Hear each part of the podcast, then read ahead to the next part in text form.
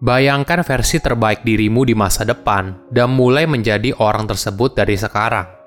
Halo semuanya, nama saya Michael. Selamat datang di channel saya, Sikutu Buku. Kali ini saya akan membahas buku High Performance Habits karya Brandon Burkhardt.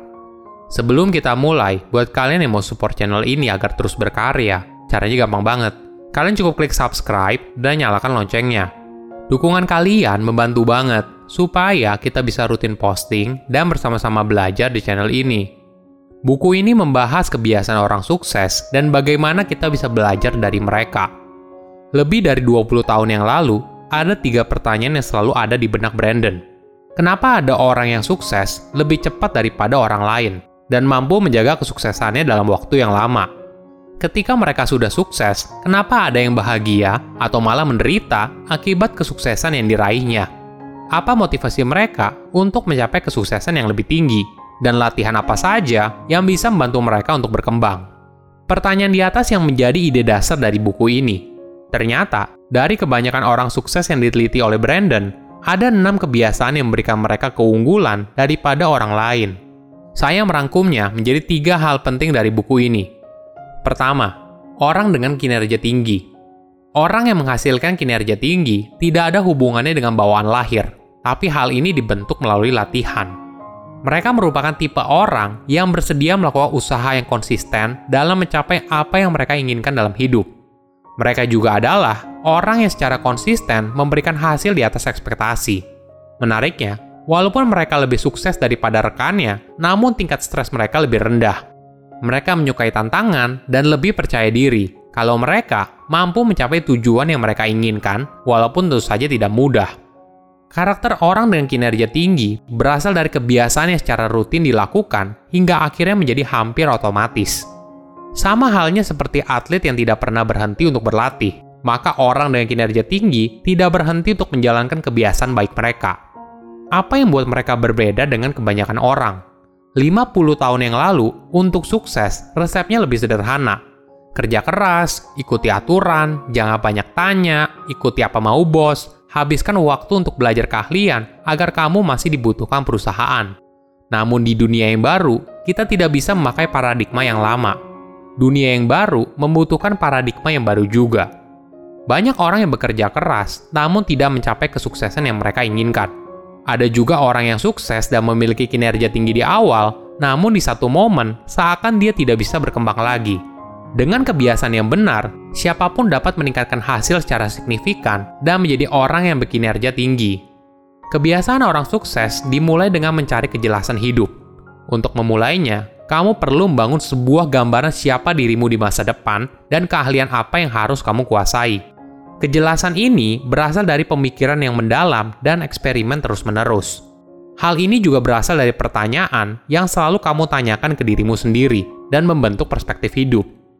Menariknya, orang sukses tidak butuh hari besar seperti awal tahun baru, hari ulang tahun, awal minggu, dan sebagainya untuk mulai membuat resolusi dalam hidup mereka. Tapi, mereka selalu melakukan evaluasi mandiri. Mereka memiliki kejelasan hidup apa yang ingin mereka jalani, sehingga mereka tidak terganggu oleh hal yang kurang penting dalam hidup. Kedua, orang sukses bukan untuk dirinya sendiri.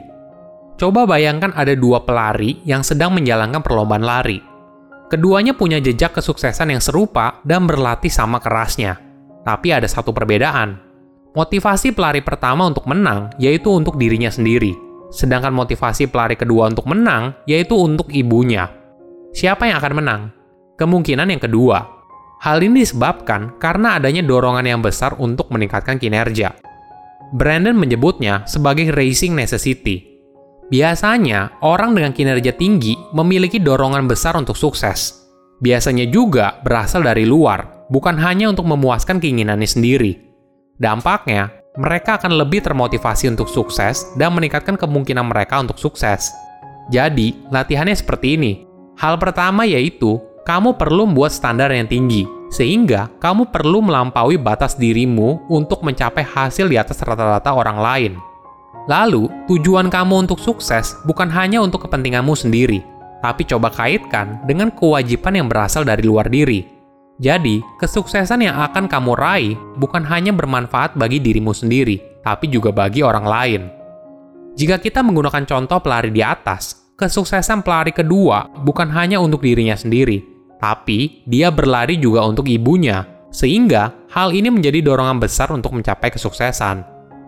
Ketiga, orang sukses berani mengambil resiko. Apakah kamu tipe orang yang suka berada dalam zona nyamanmu sendiri? Jika iya, apakah kamu berani untuk keluar? Orang dengan kinerja tinggi berani mengambil resiko. Ini disebut oleh Brandon sebagai kebiasaan demonstrating courage. Kebiasaan ini merupakan perspektif positif dalam situasi yang menantang. Pertanyaannya begini, apakah setiap orang dilahirkan sebagai orang yang berani dan risk taker? Tentu saja tidak. Namun, mereka dibentuk oleh kebiasaan yang dilakukan terus-menerus. Mereka juga sadar, tindakan berani juga memiliki resiko yang besar, namun orang dengan kinerja tinggi mampu mengatasi ketakutan di dalam diri dan mengambil langkah untuk mencapai tujuan yang mereka inginkan. Dengan latihan yang tepat, kamu juga bisa mengambil keputusan yang berani dan akhirnya mungkin kamu menikmati keseruan dalam mengambil resiko tersebut. Diibaratkannya seperti ini, ketika kamu main wahana yang memicu adrenalin seperti roller coaster dan sebagainya. Pertama kali, tentu saja perasaan kamu penuh dengan rasa panik dan takut – namun ketika melakukannya berkali-kali, rasa takut itu pun berkurang dan akhirnya kamu mulai menikmati perjalanannya. Sama halnya dengan hidup. Ketika menghadapi tantangannya sulit, setiap orang punya dua pilihan. Apakah dia menghindari tantangan itu sehingga tidak berkembang, atau berani mengambil tantangan tersebut dan menyambutnya dengan senyuman. Perbedaan keduanya terletak dari perspektif seseorang dalam melihat sebuah tantangan. Ada yang mengeluh hidup yang sulit, tapi ada juga yang melihat tantangan sebagai kesempatan untuk bertumbuh.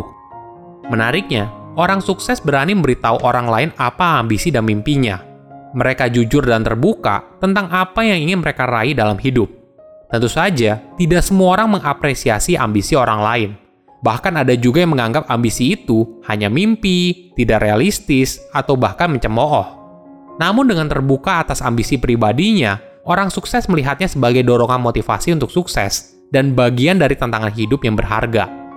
Tanpa kamu sadari, mungkin dengan kamu terbuka dengan mimpi dan ambisi yang ingin kamu capai, kamu akan menemukan orang yang punya mimpi dan ambisi yang sama, sehingga kalian bisa bersama-sama bergerak meraih mimpi yang kalian inginkan.